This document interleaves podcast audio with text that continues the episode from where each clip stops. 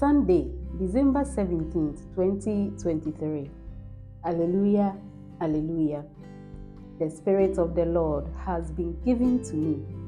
He has sent me to bring the good news to the poor.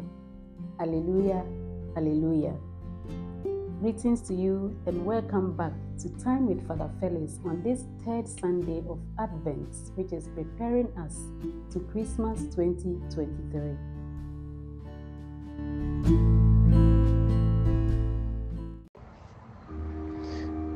The peace of the Lord be with you. Today is the third Sunday of Advent. Isaiah 61, verse 1 to 2, verse 10 to 11. 1 Thessalonians chapter 5, verse 16 to 24. John chapter 1, verse 6 to 8, 19 to 28.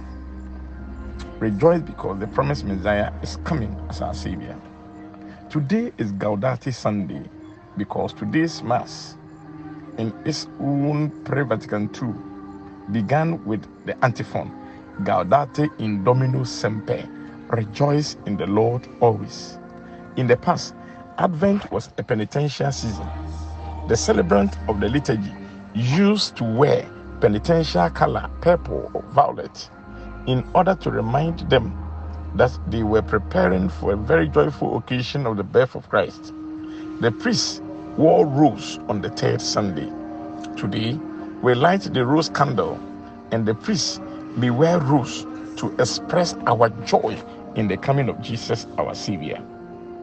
The readings of today reminds us that the past, present, and future coming of Jesus is the reason for our rejoicing.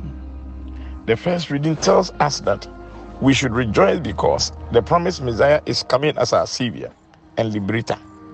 It is from the session of Isaiah where the people were re establishing themselves in their homeland after the exile in Babylon.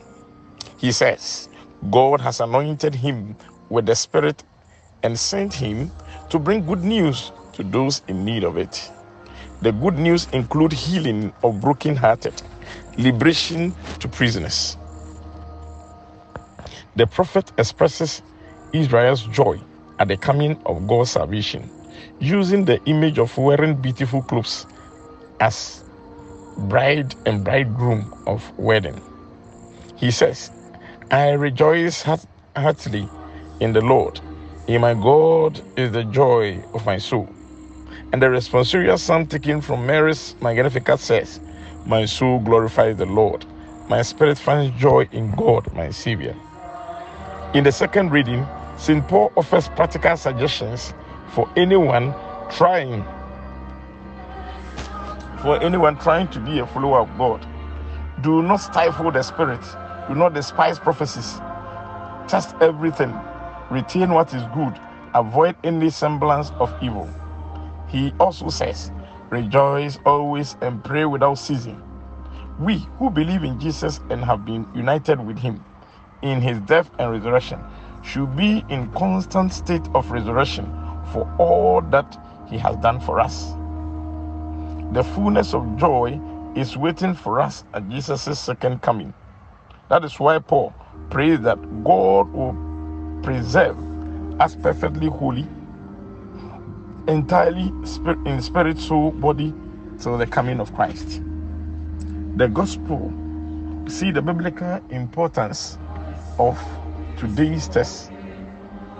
The prologue, John chapter 1, verse 1 to 18, is a hymn. The overall purpose of which is to highlight the historical and theological significance of Jesus' origin as the Word, true light, and the only Son.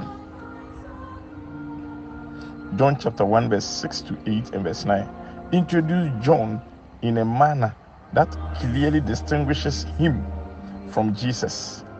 John himself was not the light, but he came to testify to the light. John bore witness to Jesus and his messianic identity. A man called John came from God. He came for testimony.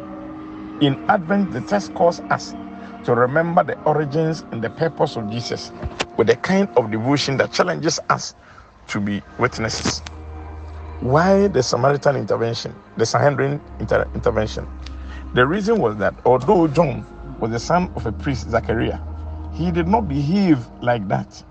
By his dress, his diet, and he, he distanced himself from the Jerusalem police. He presented himself more like one of the older prophets who declared the will of God for the Jews. So the Sanhedrin saw the need to check on him in case he was a false prophet. Again, they wanted to know whether he was an action prophet attempting, attempting to lead liberation movement against the Roman rule. Another reason, another reason was why he baptized Jews and not proselytes.